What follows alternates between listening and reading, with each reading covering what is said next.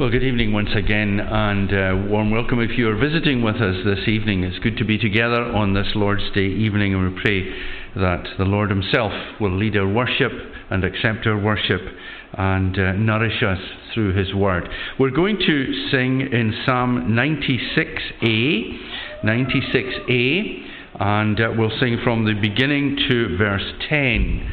Psalm 96a, it's on, from Sing Psalms and uh, it's 96a. Uh, oh, sing a new song to the Lord, sing praises to his name and his salvation day by day.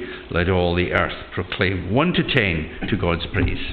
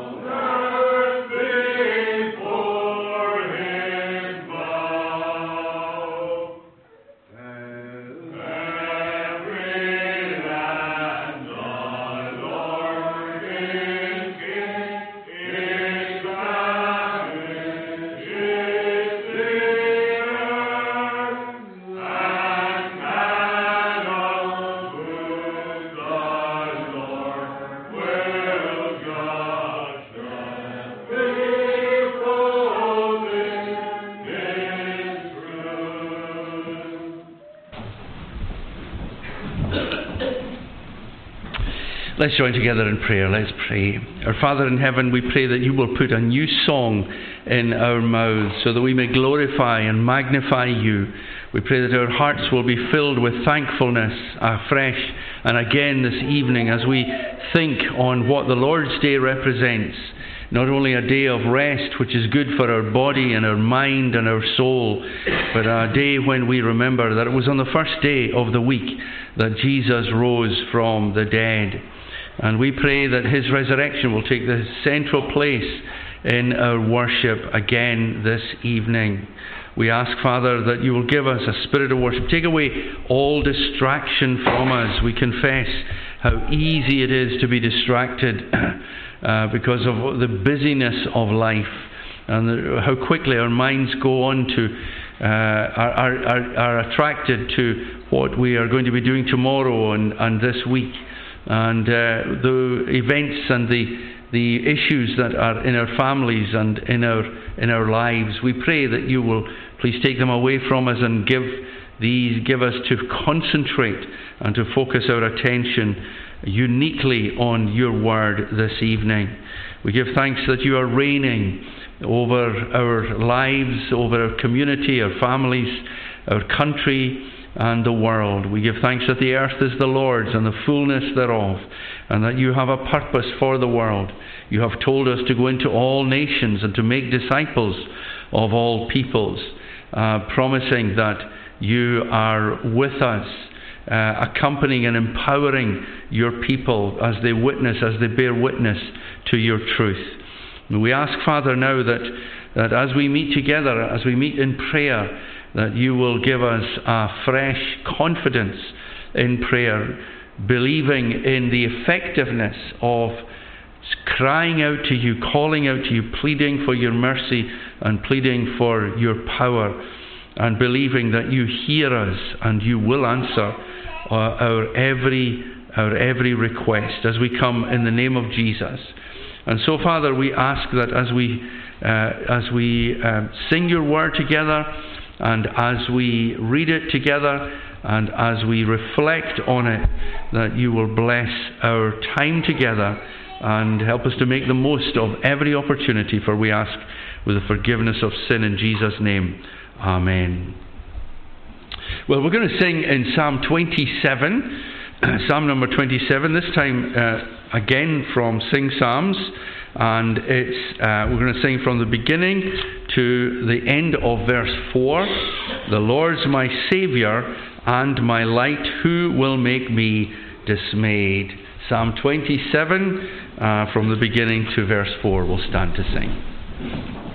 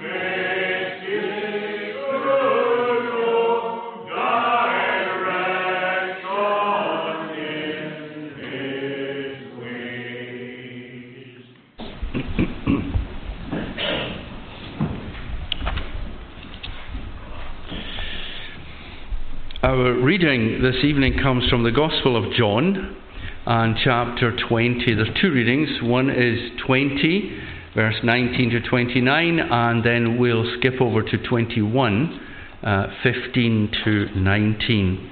So, first of all, John chapter 20 and verse 19. On the evening of that day, the first day of the week, the doors being locked, where the disciples were for fear of the Jews, Jesus came and stood among them and said to them, Peace be with you. When he had said this, he showed them his hands and his side. Then the disciples were glad when they saw the Lord. Jesus said to them again, Peace be with you. As the Father has sent me, even so I am sending you. And when he had said this, he breathed on them and said to them, Receive the Holy Spirit. If you forgive the sins of any, they are forgiven them. If you withhold forgiveness from any, it is withheld.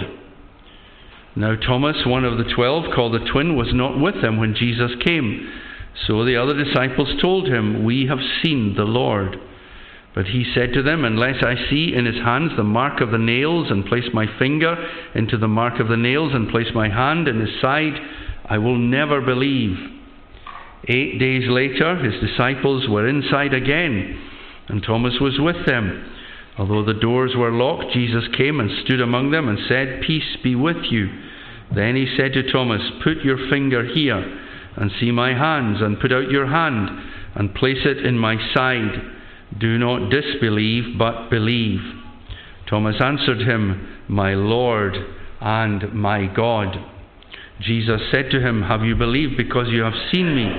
Blessed are those who have not seen and yet have believed. And then in 21, verse 15 to 19, uh, we read the following. When they had finished breakfast, Jesus said to Simon Peter, Simon, son of John, do you love me more than these?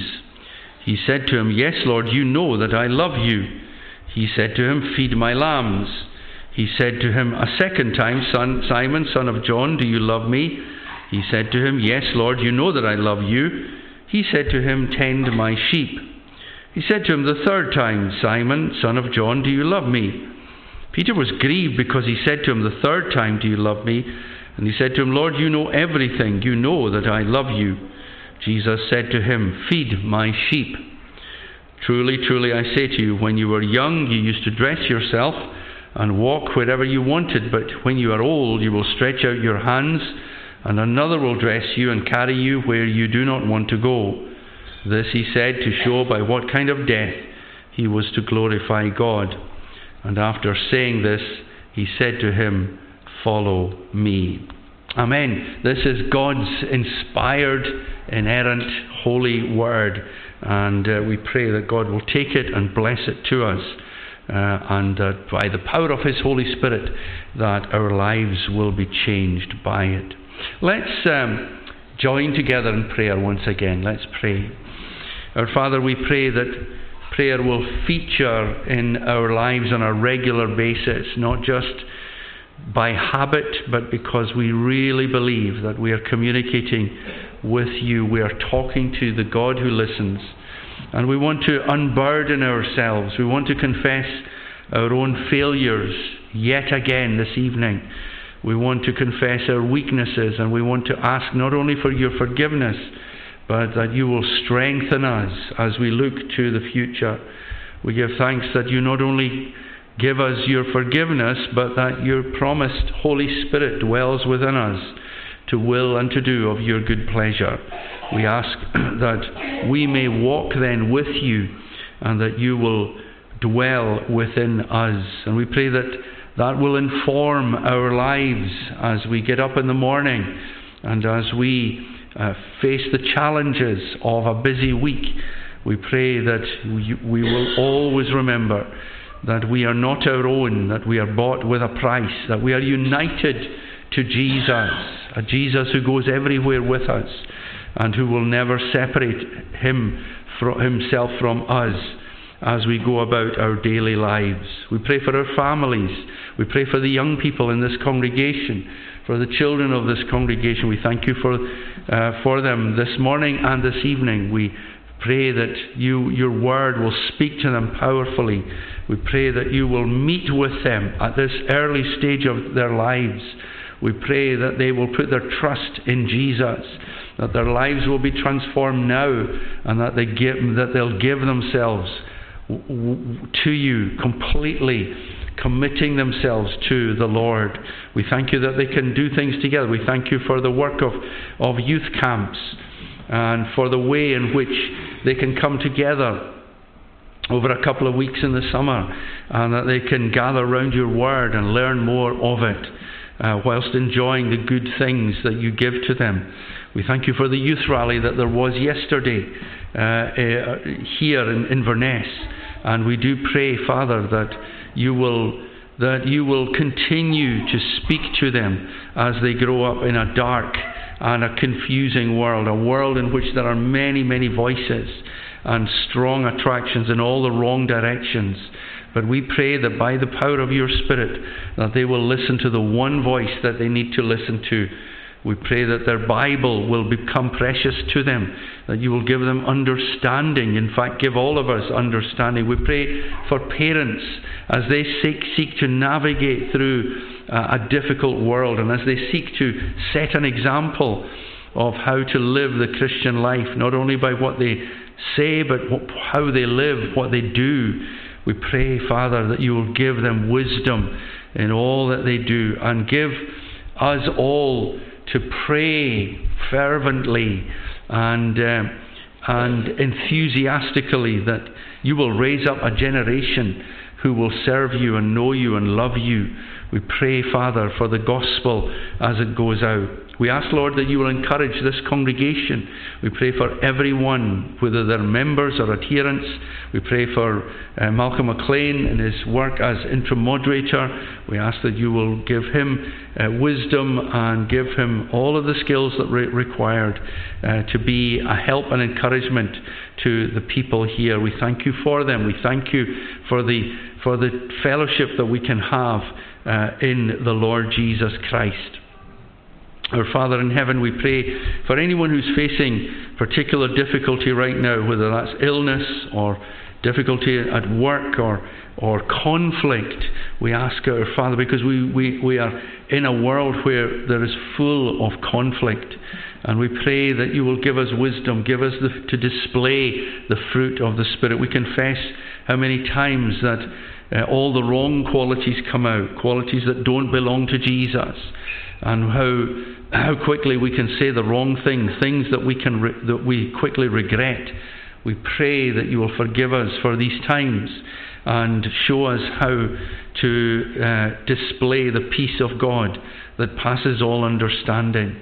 So, Lord, whether it is family members or whether it people at work that we find difficult to get on with, we ask, Father, that you will that you will give us to to display the Lord Jesus at all times, even though that is difficult.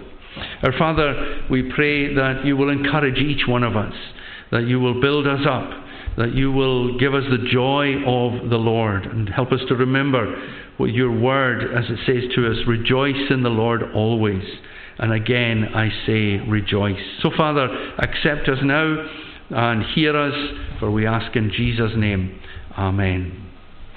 We're going to sing, uh, before we come back to that passage, we're going to sing in Psalm 67, and it's in the Scottish Psalter version. Psalm number 67 Lord, bless and pity us. Shine on us with thy face, that the earth thy way and nations all may know uh, your thy saving grace. Psalm uh, 67, and I think it's the, the uh, traditional version of the psalm. Can this be put on the screen?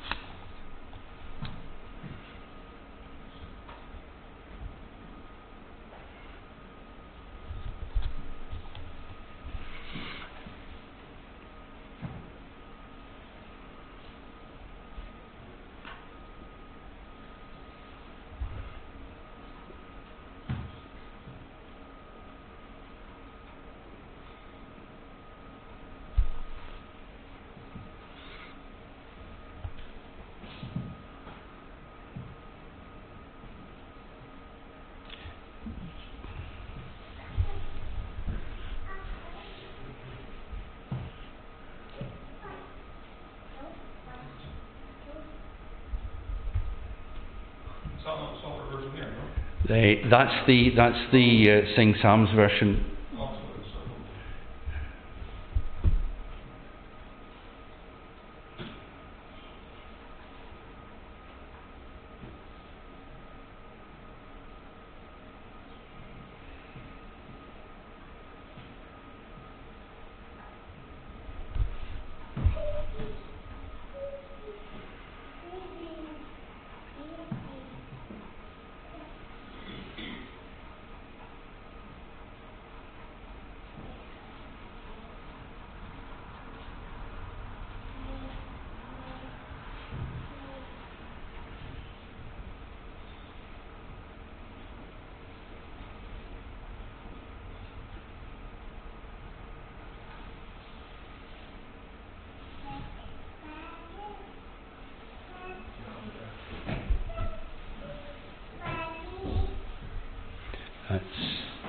That's it.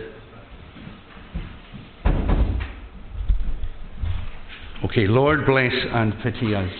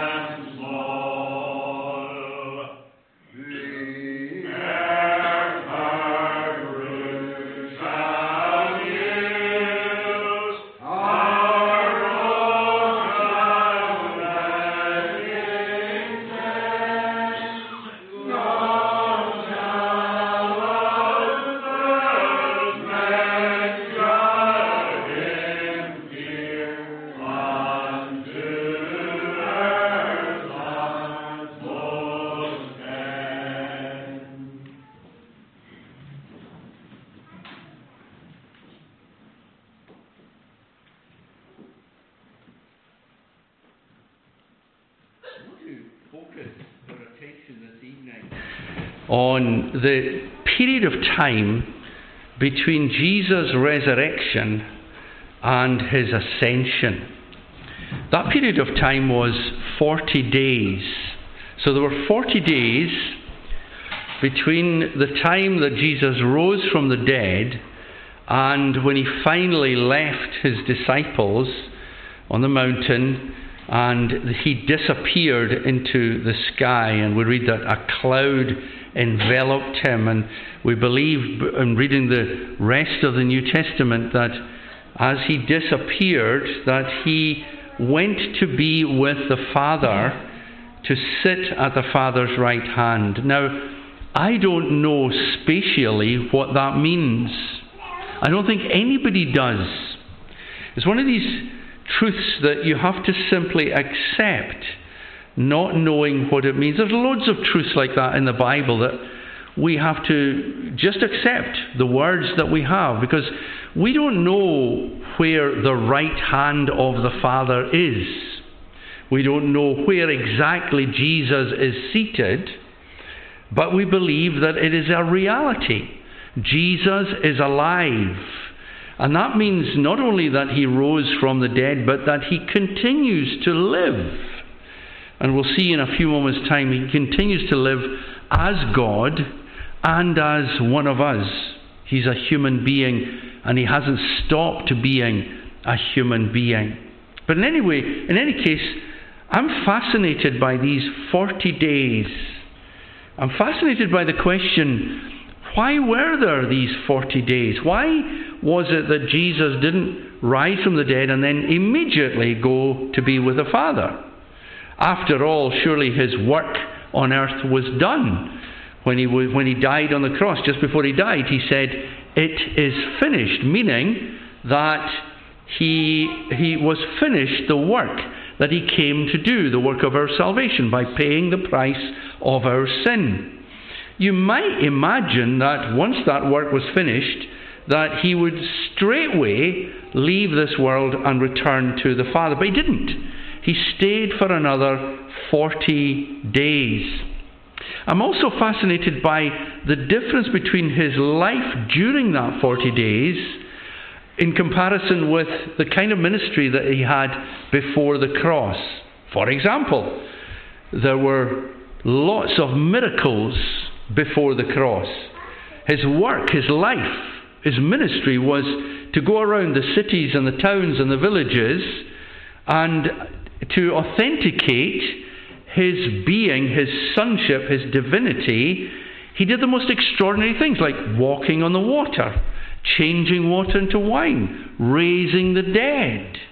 These were extraordinary things that only a divine person could do. Only he had the authority. Now, these were the things he did before the cross, and he did them freely and he did them openly, but after the resurrection, he seems to have stopped all that. And it's the same with his teaching. Beforehand, you had, for example, the Sermon on the Mount, where he talked to many, many people. And afterwards, after he rose from the dead, there is no more public ministry. There are only a defined select number of appearances to a select number of people. So I'm intrigued by the question tonight why was this?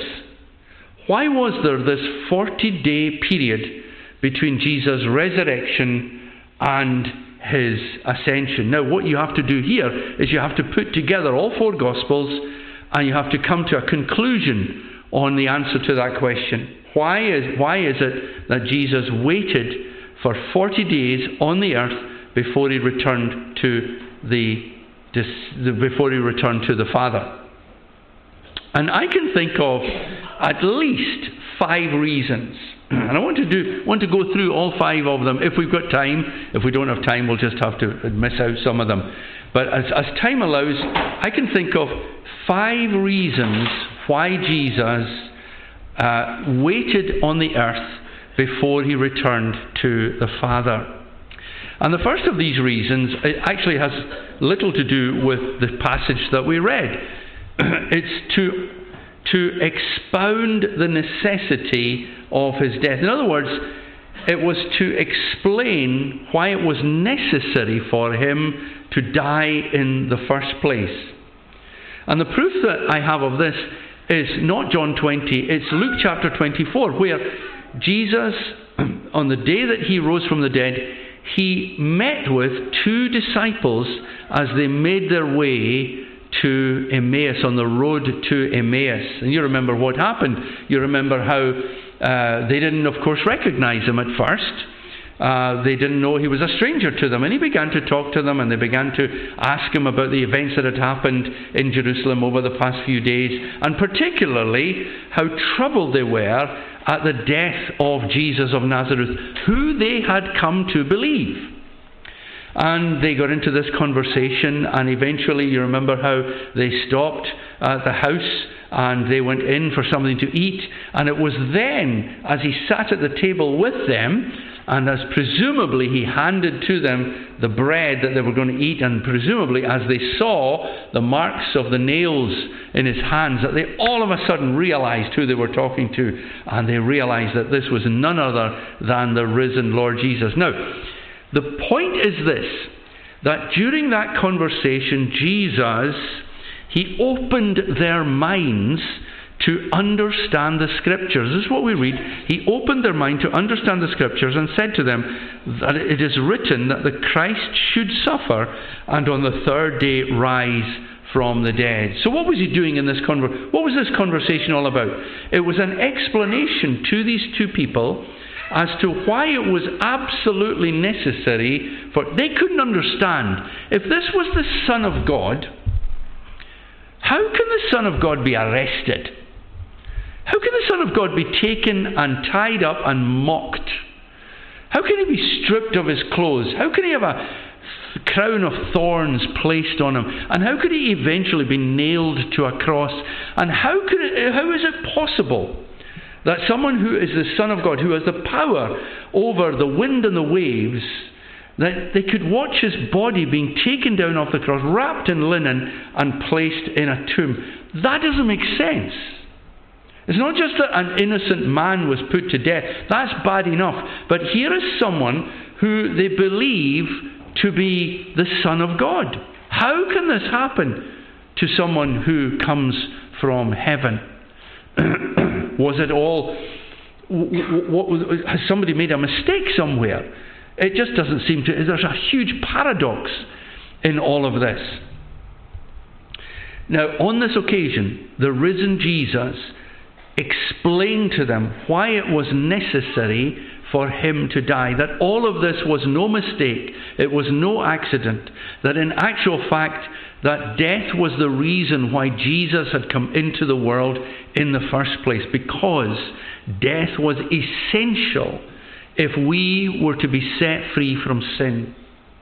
And he took them all the way back to the Old Testament. I'm sure that they talked about the various prophecies in the Old Testament that talked about Isaiah 53, for example, that specifically refers to the Messiah, the suffering Messiah, the suffering servant.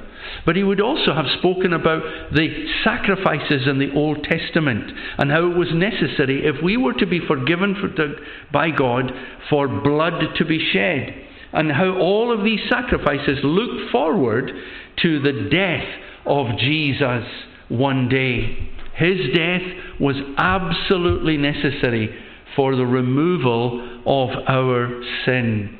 And that's an explanation that we need in every generation.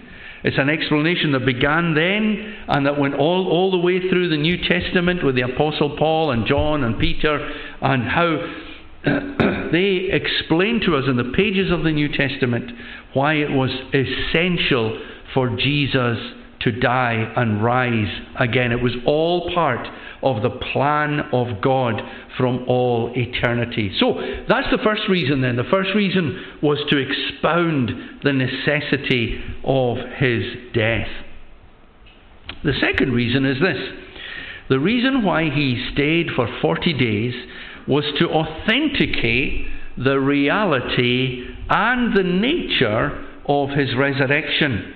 To authenticate the uh, reality and the nature of his resurrection.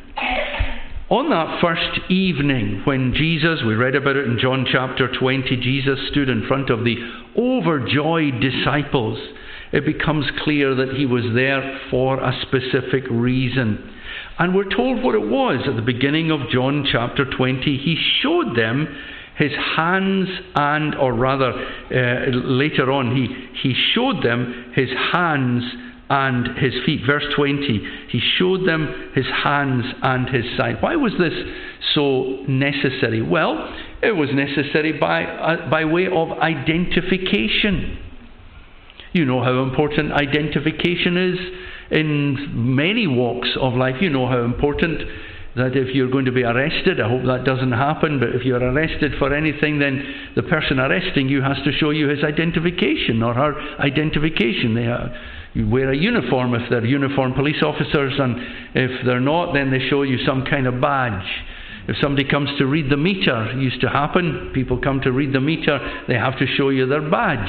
Otherwise, you don't let them into your house. They may be there for, for all the wrong reasons. Identification is absolutely important. Now, here is the most extraordinary thing. Here is someone who they believe to be Jesus. But how can this be? How can Jesus? They've just seen him being nailed to a Roman cross. Once a person is nailed to a cross, you don't live after that. There is only one direction that, that, that the cross goes in, and that is death. Nobody ever, ever survived the cross. And if, even if it was possible, what about the three days in the tomb? His body was wrapped in linen over and over again. He was placed in a tomb. How can it be possible at all for anybody to serve? And yet, here is someone who they believe he resembles Jesus. How can they be absolutely sure? Well, here's how. He shows them his hands and his feet. And the reason why this is so important is because they are going to go out and they are going to preach to the whole world that Jesus of Nazareth rose from the dead. And the whole world's not going to believe them. Because they're going to say, understandably, we saw this man. we we watched him being taken, his body being taken down from the cross. And you're now saying that he rose from the dead. They have to be absolutely certain that this is not an illusion, that this is not a mistaken identity, that it is Jesus. And this is how Jesus gives them that certainty. I read a story once about David Livingstone, the, the famous missionary doctor in Africa. You remember how he died over there? Now, I'm not sure if this story is true or not, but uh, I read somewhere that when they brought his body back to London for burial, there was some doubt as to, or some question over, was this really David Livingstone? How were they going to make absolutely sure that this remains was actually David Livingstone? And somebody remembered that he had been attacked by a lion on one occasion, and his arm had been badly injured by the lion. Remember, he was a jungle doctor. He was he, he, he spent years of his life in the African jungle, and he had met on this one. He met a lion, and the lion had attacked him, and uh, it had mauled his arm. And somebody re- remembered that, and so they looked at the arm of this person who had died, and sure enough, sure enough, uh, it was badly mauled, and that's how they knew that they really had the body of David living. So, Well, authenticity is absolutely essential in this case. If you're going to go out and put your life on the line, and the disciples, let's face it, that's what they did. Most of them gave their lives in preaching about Jesus. They had to be absolutely certain that Jesus was the Son of God and that he was that he had ra- risen from the dead. Can I just stop there, there? Because we, are so used to talking about the risen Jesus in the church, aren't we? That, that's, that's the reason we're here. But don't ever lose sight of the wonder of this great central gospel truth. The reason I'm a Christian tonight is not because I was brought up in a Christian home. Thank God I was, and I'm always thankful for it. It's not because I came to a Christian church. It's not because I'm trying to continue some tradition in Scotland or in Christianity or anything like that. The reason I'm a Christian is because Jesus rose from the dead. If he didn't, I wouldn't be a Christian. I'd be a million miles away from here. I wouldn't be anywhere near this place. The reason that I am here tonight, and the reason why most of you, I hope all of you are here tonight, is because Jesus is alive. Can we never lose sight of that? The wonder of it. And the, the wonder is this that death is the final separator, isn't it? We all know that. I'm sure many of us, many of us have experienced the sadness and the finality of death in our own lives. We've lost loved ones. And we've watched as, as a coffin has been lowered into the grave. There's that awful realization that this cannot be reversed. But Jesus' resurrection proves that it can be reversed. Because he did it. He did it in Lazarus, for example. He raised him from the dead. Lazarus had been buried for four days. And Jesus says, Take away the stone. And he says, Lazarus, come out. You don't talk to a dead. It's the high. Have you ever have you ever read that passage, John chapter eleven? I know I'm digressing, but to me this is such a central truth that we have to we have to uh, uh, bring this home. remember how Jesus stood in front of the Lazarus grave and he, and he spoke to Lazarus. You don't speak to someone who's dead in front of their grieving relatives. It's the height of offence to say that. And yet, that's exactly what he did. And moments later, there is Lazarus, standing upright, alive.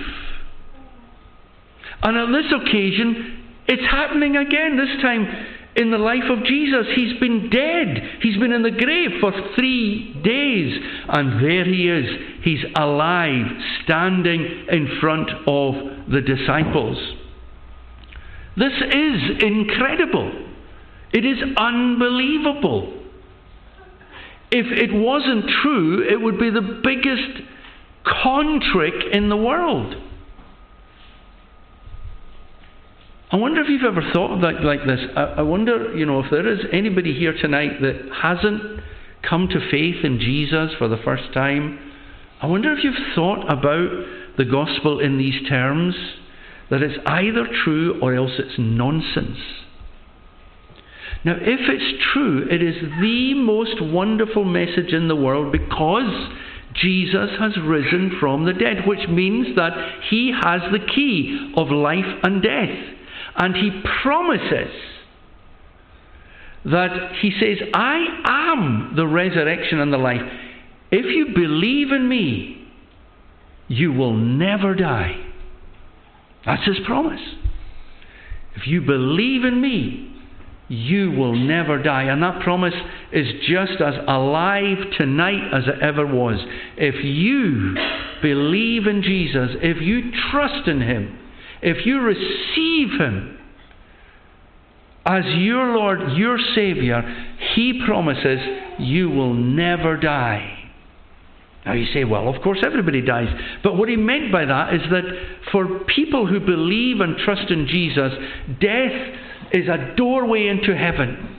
It's a doorway into everlasting life. Jesus promises heaven for all those who put their trust in him. And I hope everyone here tonight is trusting and believing and following the Lord Jesus Christ. And if you're not, then ask Him to show you how to. Ask Him to save you and to be your Saviour. The third reason why I believe that Jesus um, stayed on the earth before returning to the Father is to reiterate their calling. See, the, the disciples had a work for him to do. He, he was going to be leaving them very shortly, and that would leave them not on their own and not idle. He had a work for them to do. Some of them had been fishermen beforehand, and some of them had even gone back to fishing when uh, in the, in the in the period when they didn't know what was happening, and this was their the, Jesus drawing them back, uh, and go, he's he's going to send them out again, and he's going to he's going to uh, give them a work uh, for them to do. So he meets with them on the Lake of Galilee. And uh, he appears to his disciples on the lake at the lake of Galilee.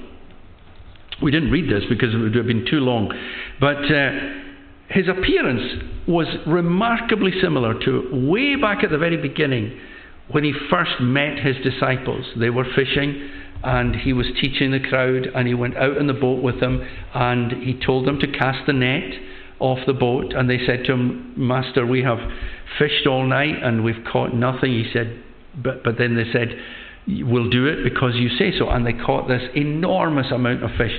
The same thing happens again in John 21 exactly the same thing happened. Now what's happening here Jesus saying, I haven't forgotten that first time that I met you. You remember what I told you as a consequence of that miracle. I said, from now on, you will be fishers of men. What that meant was that their life's work was to be preachers of the gospel. They were to go and they were to make disciples of all nations. And it may have been that some of them, at least, may have lost sight of that. And they had to be reminded that Jesus wasn't finished with them. The story wasn't finished. That they were now to go and they were to listen to his call and they were to go and make disciples of all nations. What a vivid way in which he reenacted their first calling by reminding them of his power and reminding them that this was the work that uh, Jesus wanted them to do. Now, we're involved in that work. If you're involved in the church, that is the work of the church, to make Jesus known. We are to make Jesus known in the Black Isle and in Knockbain and in Edinburgh and Glasgow and wherever God brings us. We are to make Him known. We're to make Him known in, in, in, in ordinary ways, in the ways that we live our lives. Jesus says to us, we're to let our light so shine before people that they may see by the way we live our lives that, we, that our, our faith is an authentic one. And there is a great power in an authentic faith. But we're to also to make Jesus known through the church, through the preaching of the gospel. And we, are, we, we have to believe that God has a work for us to do. So, so Jesus stays in order to reiterate their calling. But it's more than that, because the fourth reason is that he wants them, he wants to empower their calling. Look at chapter 20 and verse 21. Um, rather, uh, verse, uh, verse 21, where Jesus says, Something very strange happens. Jesus said to them again, Peace be with you. As the Father has sent me, even so I am sending you. And when he said this, he breathed on them and said, Receive the Holy Spirit. Now, I'm sure you've often read that chapter and you thought, well, I wonder what's going on here. And it gets even more, um, it gets even more uh, mysterious as you read on. We'll come to that in a few moments. But what's happening with him breathing? He breathes and he says, "Receive the Holy Spirit." Well, I want to suggest to you that what you have here is a kind of a prophecy.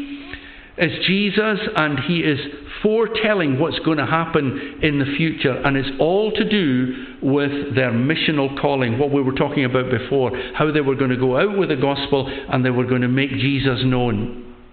They need the Holy Spirit to do that. They can't do that without the power of God. And you know what happens?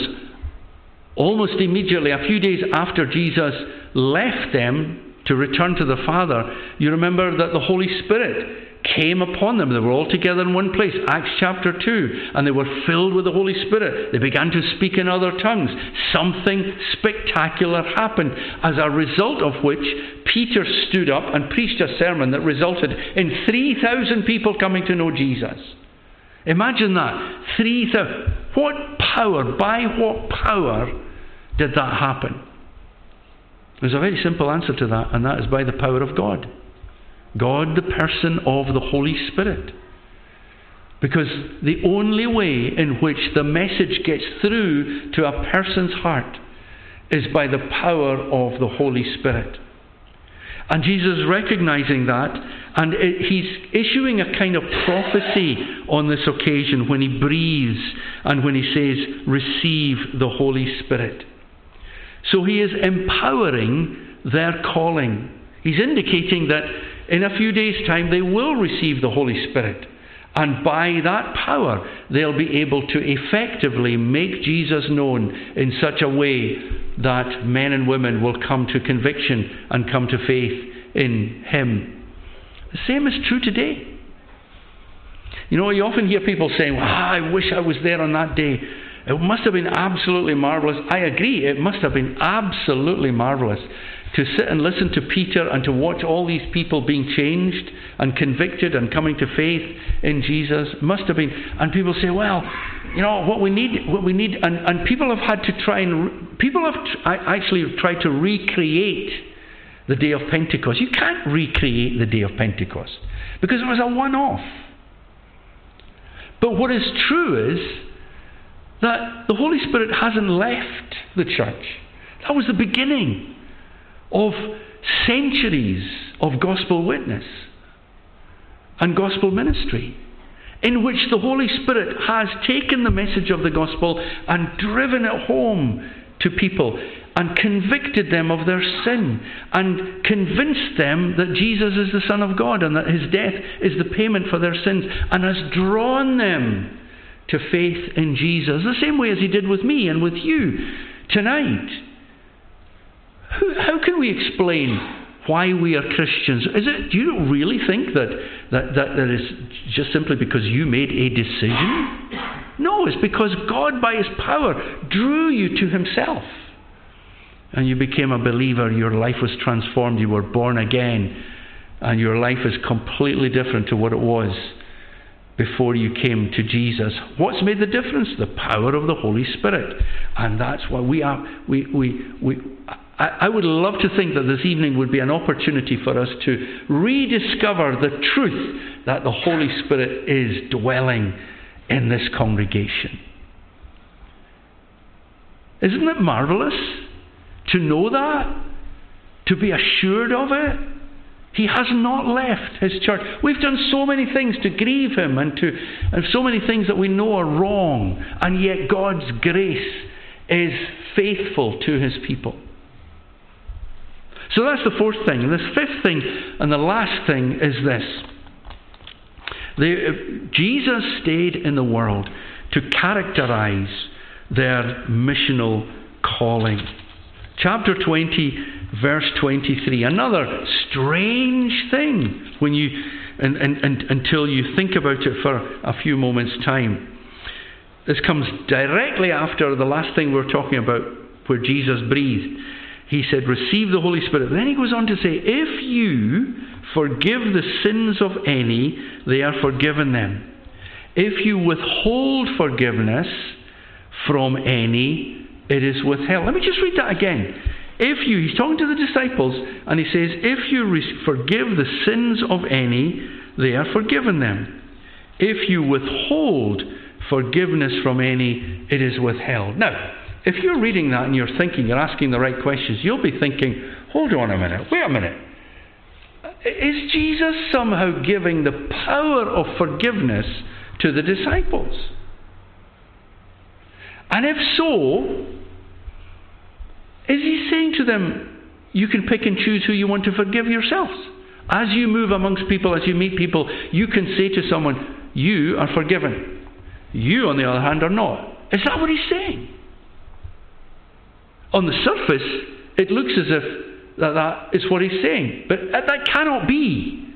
Because, for, uh, in the first place, you and I both know that nobody has the power to forgive sin except Jesus. He alone has the power to forgive sin. And that again is a truth we need to just pause and just absorb for a few moments' time. Jesus has the power to forgive sin. Jesus is the only one, only God can forgive your sin. Whatever that sin is, only you know the extent of that sin. But God has the power to forgive it. He has the power to wash it away, to completely remove all of your guilt. Do you want that this evening? Are you so aware of the wrongdoing in your own heart? Maybe stuff that peop- other people don't know anything about. But you're aware of it, and it's like something that just won't leave you. It comes back time and time again. It robs you of sleep. It robs you of your peace. You can't rest because you're so aware that you are not right with God. Can I tell you the best thing that I can possibly think of this evening, which is God has the power to forgive sin. Can I tell you something else? God is willing to forgive sin. And when He forgives, the whole thing, the whole slate is wiped clean. But that still doesn't answer the question, does it? What about the disciples? What's Jesus saying? He's saying, if you forgive the sins of any, they are forgiven them. If you withhold forgiveness from any, it is withheld. Well, what does that mean? Well, here's what I believe it means. Remember, their work from then on was to make Jesus known. They were to go and tell people that Jesus came into the world to die on the cross and rise again for our sin. They were going, they were, their work was to invite people to put their trust in Jesus and to ask his forgiveness. Now, insofar as people listened and came to faith in Jesus, the disciples could say, In the name of Jesus Christ, I can tell you now, your sin is forgiven. Not because they had the power, but because they were heralds, they were the messengers. In the same way as I can say tonight, not because I have power, but I can say that if you believe and trust in Jesus Christ as your Saviour, your sin is forgiven.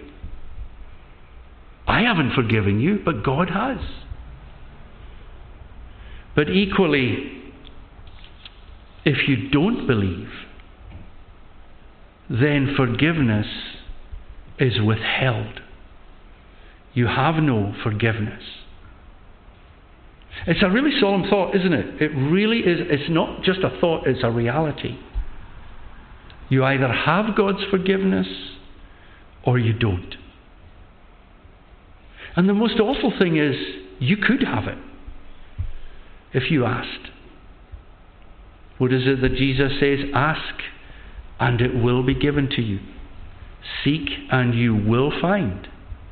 Knock, and the door will be opened to you.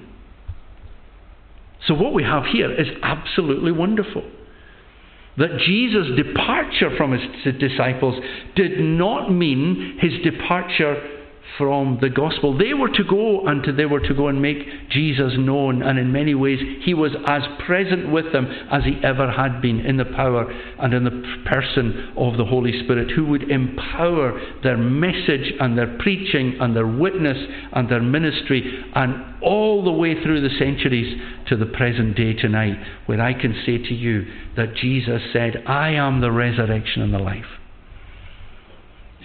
He who believes, he or she who believes in me, even though they were dead, yet shall they live. And even though, and, and anyone who believes in me, said Jesus, will never die. I hope all of us tonight have this everlasting life. If you don't, ask God for it. Ask Him to change your life. Ask Him to forgive your sins. Ask Him to transform you and to make you like Himself and to take you to be with Himself, because that is His promise for now and for eternity. So I'm glad that Jesus stayed. I rejoice that Jesus remained in the world for these 40 days. And I rejoice for the, the, the fact that he met with his disciples on several different occasions to encourage them, to restore them, to pastor them, to give them that, that strength that they needed to go out with the gospel and to, to make disciples of all nations. We need that encouragement again this evening. We need to hear the voice of Jesus and we need to obey that voice, believing that it's by His power that we can live and uh, move and function in this world as his people. Let's pray together. Our Father in heaven, we thank you for staying in the world for 40 days between the tomb and the right hand of the Father. We bless you afresh this evening that Jesus lives, that he ever lives, that he lives to intercede for us, that right now he is listening to our every component of this service. Lord, we pray that He will be ours and that we will be His, and that you will change our lives, draw us ever closer to yourself, and take away our sin in Jesus' name. Amen. Well, our closing um, uh, psalm is Psalm 16, and it, Psalm 16 is the in the same vein as we've been talking about. We're talking about the resurrection of Jesus, and uh, these words written hundreds of years before Jesus' resurrection uh, are yet uh, they focus on the blessing that Jesus' resurrection uh, brings and the hope that it gives us assurance of. Verse 8 to verse 11 of Psalm 16 Before me still the Lord I set. We'll stand to sing.